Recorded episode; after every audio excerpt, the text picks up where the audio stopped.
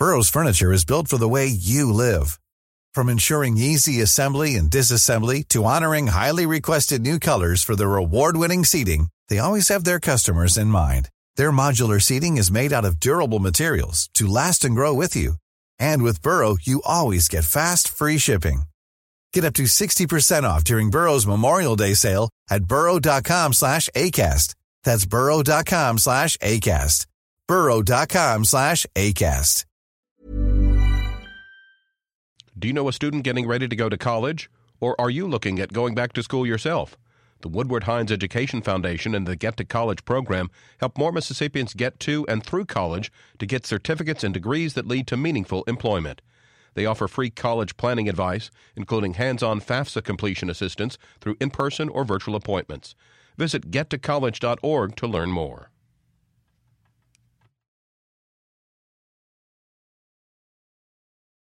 Mississippi School of Education with 100% online master's or specialist degrees in fields like teaching, leadership, higher education, and more. More information at rebelteacher.com. Good morning. It's 8:30 on Tuesday, April 9th. I'm Karen Brown and this is Mississippi Edition on MPB Think Radio. On today's show, hear from state leaders working to improve high-speed internet access in rural Mississippi. Then, why springtime in the state is such a tough time for many, and what one doctor says they can do about it. And after a Mississippi Story StoryCorps, a measure aimed at informing crime victims didn't make it through this year's legislature. With one more year to get on the ballot, find out what's next for Marsy's Law. That's all coming up. This is Mississippi Edition on MPB Think Radio.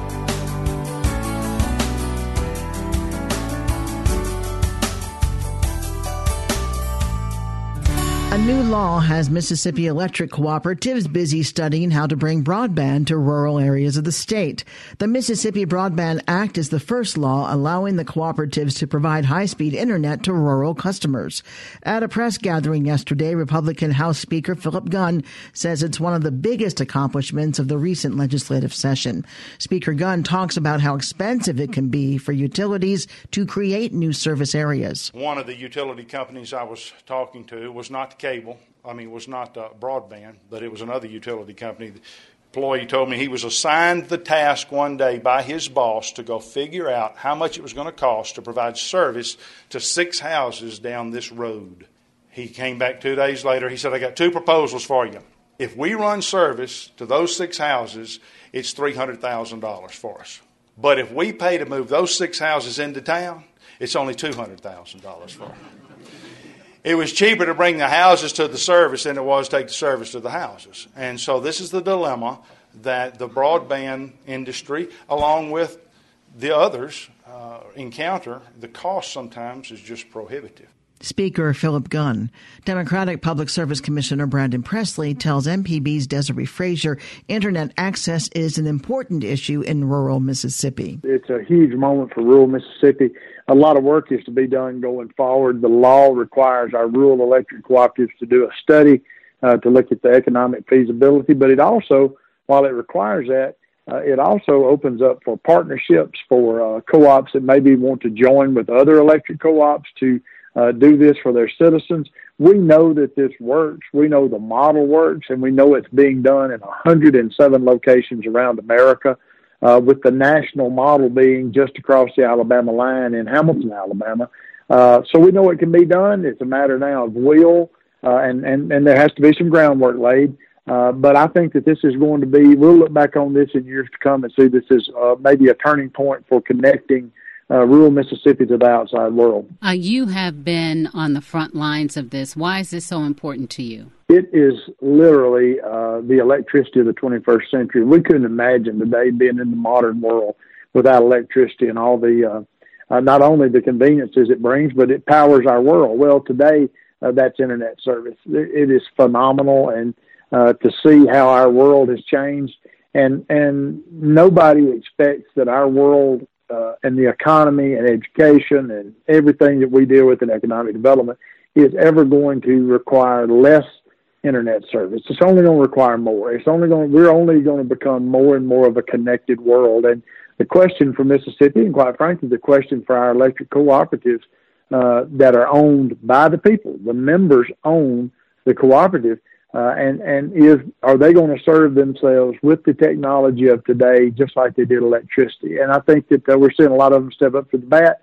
And uh, you know, I think this is going to be a great thing for Mississippi. It's going to take a while, but we got to get started. When you talk about cost, some are saying it's cost prohibitive. It's just so expensive when you get out in rural areas. Homes are spread out, and you would have to uh, figure out how are you going to connect these homes. Well, there's no difference in that question today than it was when we brought electricity. Same, the same question was there when electricity was was being put in, and we solved that problem through rural cooperatives. We can do the same with with the internet service. And again, I point to the fact that it's being done in 107 places in America and many places more rural than Mississippi. Uh, fortunately, those places have vision and leadership, and they're looking to solve their problems. And uh, they're they're doing it. We can do it too. But there's not a challenge out there today that's faced that was not there when electricity was brought to rural people. It's just uh, it's a matter of wanting to do it. Can you speak to uh, how it has hampered Mississippi in your estimation and from people that you hear from? Well, you know, I think that if you look at the fact that millennials, uh, young people, are leaving our state faster than any state in the United States of America first, uh, we're losing population. Last three years in a row, Mississippi's lost population. People are not going to stay somewhere that's disconnected. And we're telling rural people in Mississippi that if you want to participate in the modern economy, if you want to be a part of the of the world of 2019, then you better move out of the state of Mississippi or move to a, a populated area. We're forcing people to give up the rural way of life because uh, in many times we've not those areas are not connected, and so now with this legislation, this gives an opportunity uh, for our cooperative to uh, do this. Let's not forget that a cooperative is just that. It is a group of citizens who pay the power bills. They every person that is a meter holder that has a meter on their house and pay their bill to a rural electric cooperative are an owner of that cooperative. And so they get to decide whether to serve themselves with internet service or not. We want this to be uh, uh, homegrown. And so I think this is one way in which we get it solved. It's now going to be left up to uh, the members of the cooperatives uh, as to whether or not they pressure their board members and leadership to uh, to get to work or whether they're satisfied with the status quo which very well may be uh, the economic annihilation of our rural areas. And I just don't think the people in Mississippi are going to stand for that. What will you be doing in the meantime to try and push this issue forward? Well, I'm continuing to. Uh, uh, obviously, I, I, put together a workshop last uh, last month, February the 28th, when we brought in uh, agencies that write grants. Uh, with the USDA and what their what their formula is for applying for money that'll be due next month, we have brought together lots of collaboration I've been working uh, as of today with the AARP because they want to go out and begin educating co-op members about what all, if you had internet service, well, how that would change your life for our senior citizens. So, you know, I'm not going to let this issue die. Uh, I intend to um, continue to push and fight until we get this going, and, and and to make sure that just like no one gave up on rural America when it was time to bring electricity to it, I'm not going to give up on rural Mississippi uh, when it comes to getting internet service. Public Service Commissioner Brandon Presley, we appreciate you taking the time to speak with us. Thank, Thank you. you so much. Coming up, why springtime in the state is such a tough time for many and what one doctor says they can do about it. This is Mississippi Edition on MPB Think Radio. In legal terms, with Professor Richard Gershon strives to help you understand legal issues and gives you an opportunity to ask questions of experts. Our next broadcast will feature guest Desiree Hensley, Associate Professor of Law and Director of the Housing Clinic at the University of Mississippi School of Law.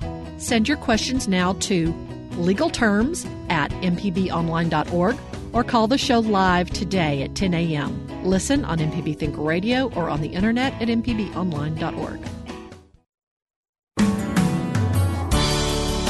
This is Mississippi Edition on MPB Think Radio. I'm Karen Brown.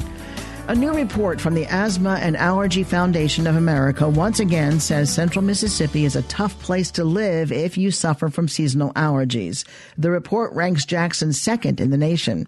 That comes as no surprise to Dr. Gailen Marshall of the University of Mississippi Medical Center. He talks about it with MPB's Jasmine Ellis. Well, the uh, general statistics uh, in the United States is that about one in three individuals suffer from some form of allergy and most of those individuals have some sort of a nasal or respiratory component.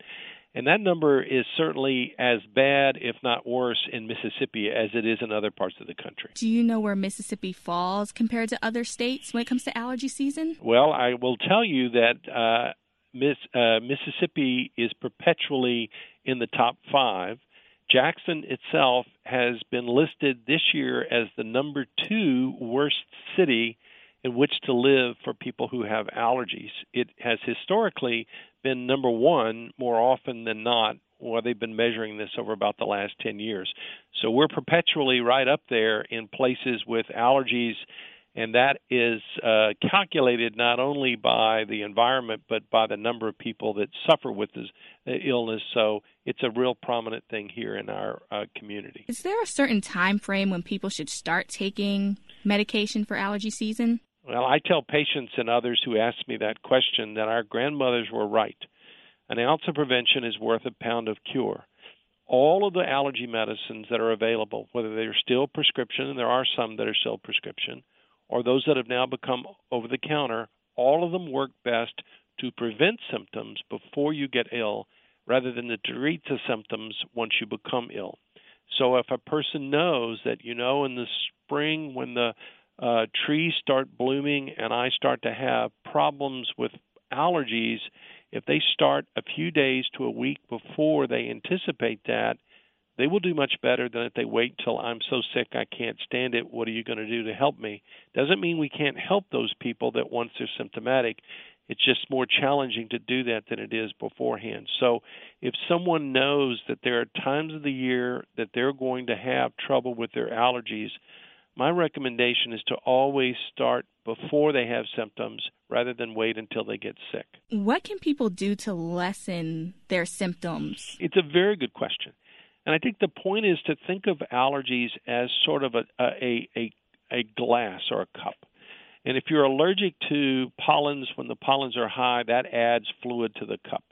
And if you're allergic to maybe molds, so it gets moldy after a rain, and we're certainly getting plenty of that right now, that adds to the cup. And if you're allergic to pet danders and you're around the pets uh, some and they're kind of cooped up because it's been cold and they've been cooped up inside the hand, uh, house, that adds to the glass. And then when the glass overflows, that's the symptoms. So the first thing is that if you can recognize things to which you are allergic and minimize your exposure, that can help your symptoms without even having to take medicines for it. The second is to recognize that if you're allergic to other things that are not pollen related, for example, molds, well, we live in a pretty moldy environment. It's high humidity. Once we start using air conditioning, which will lower the humidity, that will help the mold. But to lower the humidity, lower the temperatures a bit, and take things out of the home that are going to be traps for mold. And then the last piece of this again is reg- is recognizing even if you say I'm going to start taking these medicines and they help, this is not like an antibiotic that you take for an infection. You take it long enough, you feel better, then you're done and you're finished. These medicines are controlling your symptoms. Think of them more like the, uh, somebody who has diabetes and needs insulin. Insulin is not curing their diabetes, insulin is controlling their diabetes almost all these medicines we take, they will not cure our allergies. They control the symptoms of our allergies. And if we understand that, then they will be much more effective. Dr. Marshall, thank you so much for speaking with me. I really appreciate it just about allergy season and what people can do to lessen their symptoms. Enjoyed it. Coming up, a measure aimed at informing crime victims didn't make it through this year's legislature. With one more year to get on the ballot, find out what's next for Marsy's Law. That's after a Mississippi Story StoryCorps. This is Mississippi Edition on MPB Think Radio. Palate to Palate is back with Chef Robert St. John and artist Wyatt Waters. Join us this week on Palate to Palate where we have breakfast with Martha Foose. And I get to go paint in Greenwood on Cotton Row. We visit the Grammy Museum and we have an awesome lunch at McCarty Pottery in Marigold in the heart of the Mississippi Delta. And then to Oxford later that evening to paint a sunset of the square. That's Palate to Palate. Thursday at 7:30 on MPB Television.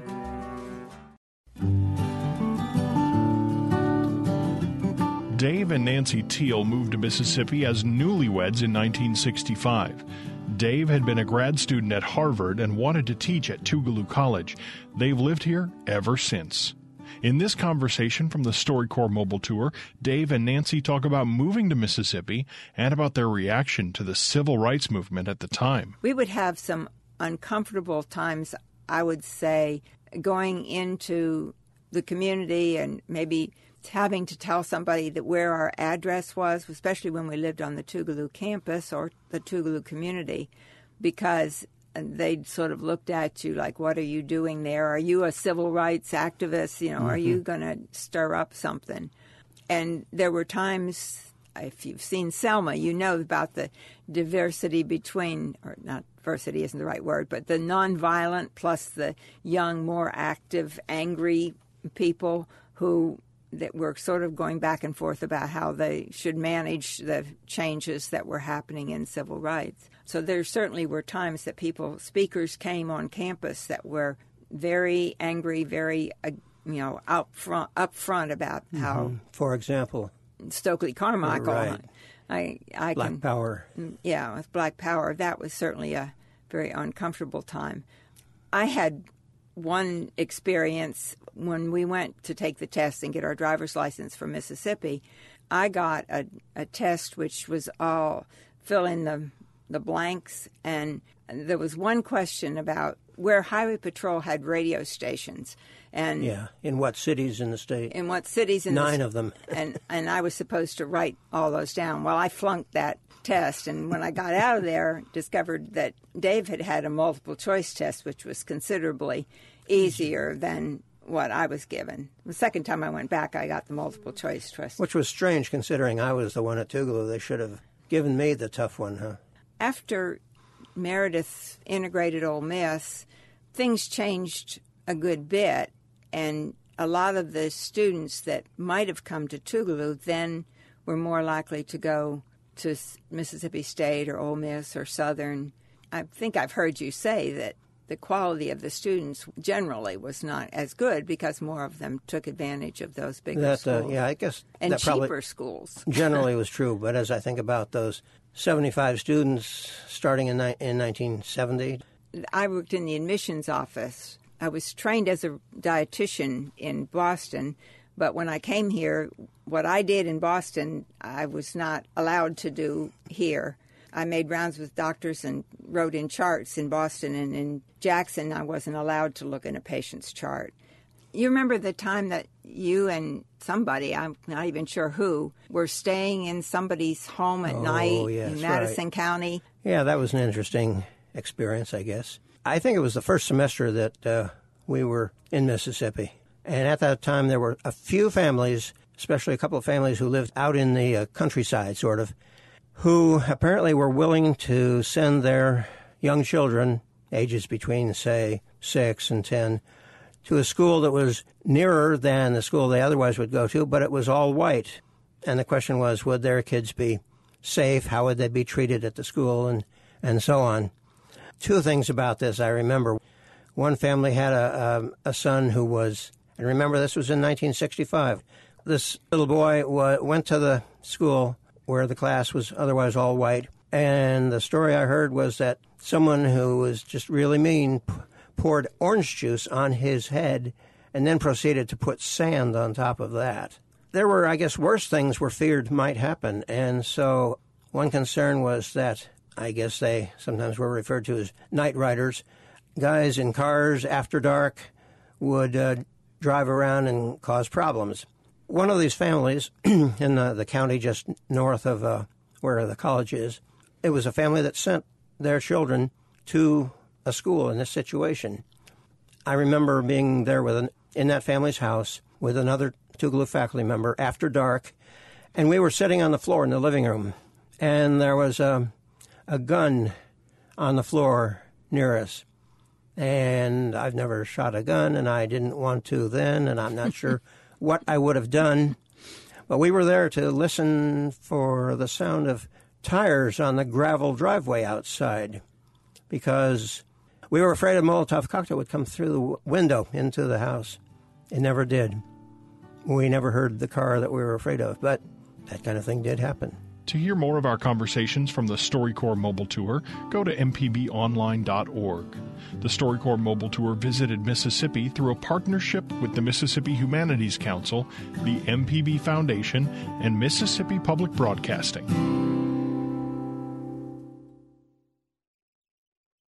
I'm Peter O'Dowd. We make mistakes because we're human. But how do we admit what went wrong and learn from it? I think the bigger challenge is not to go back, but to try to find your way forward as a different person who's been changed in some way. One expert's advice on moving on. That's next time on Here and Now. Today at noon on MPB Think Radio.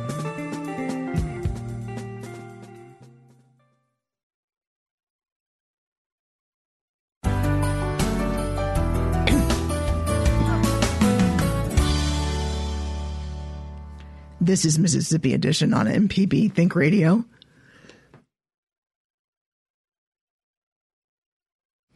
Excuse me. I'm Karen Brown.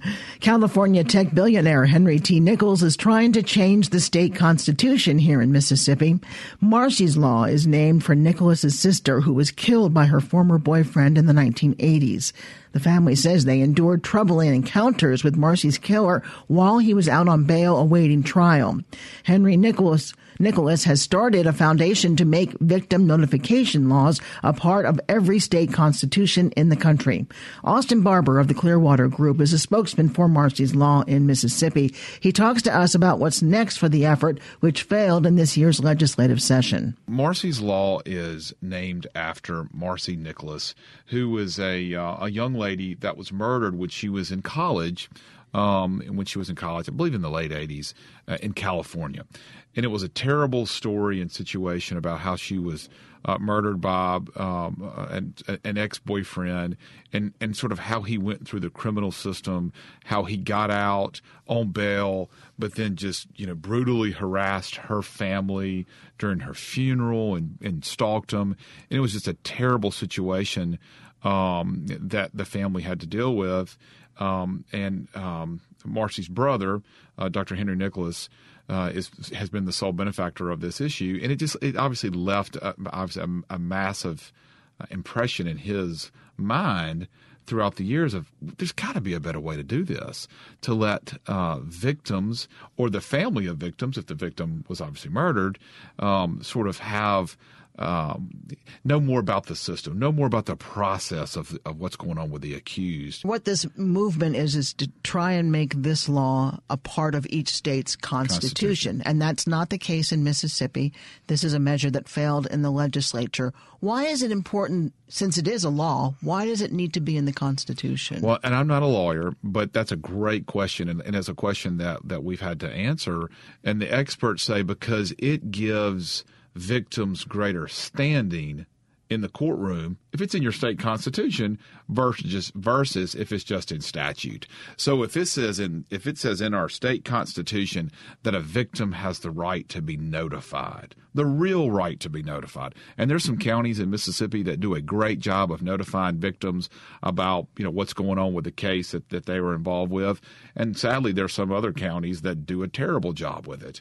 Um, but this would make it a, a, requirement for all counties to have to do, and it would give that victim. But isn't it a requirement already because it's the There's law? There's no teeth in it, though. That's what's sad. There's just no teeth into it, and so this would give the victims an opportunity to have greater standing to, to at some point in time during the process to stand in front of a judge and say, let me tell you how this has impacted me. Some legislators wanted the victims' rights legislation to include anti hate crimes language. Same kind of thing to go into the Constitution. Would you support that? We would not support that because it's just not germane to this issue. Because this is for crimes, all kinds of crimes, every single crime. And if you begin to specify one crime or the over or or the other, you really run into issues with that. What's next in Mississippi? As you said, it's to get it on the ballot? Is to try to get it on the ballot for uh, November of 2020. The legislature will have to approve that in the uh, 2020 legislative session. So, um, you know, folks who, who are, are um, interested in Marsy's Law, they should go to the Marsy's Law Facebook, Miss, Marsy's Law Mississippi Facebook page to learn more about it. The team in, in Mississippi, uh, the volunteers in Mississippi are going to be covering festivals and, and really getting out there talking to people, the this summer and this fall so people can you know begin to ask more questions learn more about this and see how they can get involved uh, if they think that strengthening uh, the rights for victims is an important thing to do in Mississippi. Austin Barbour is the founder of the Clearwater Group and representing the National Marsy's Law organization. Thank you so much. Thanks for having me. Appreciate it. Stay tuned to MPB Think Radio for a full slate of Mississippi based programs all morning long. Coming up at 9 o'clock, it's Money Talks. Then at 10, it's In Legal Terms. And at 11, stay tuned for Relatively Speaking from Southern Remedy. Did you miss part of the show today? Find past episodes of this and other Think Radio programs online by visiting mpbonline.org. You can also download the MPB Public Media app from the Apple or Google Play stores, or you can subscribe to Mississippi Edition in your favorite podcasting app. I'm Karen Brown. Join us again tomorrow morning at 8:30 for the next Mississippi Edition, only on MPB Think Radio. Support for MPB comes from the University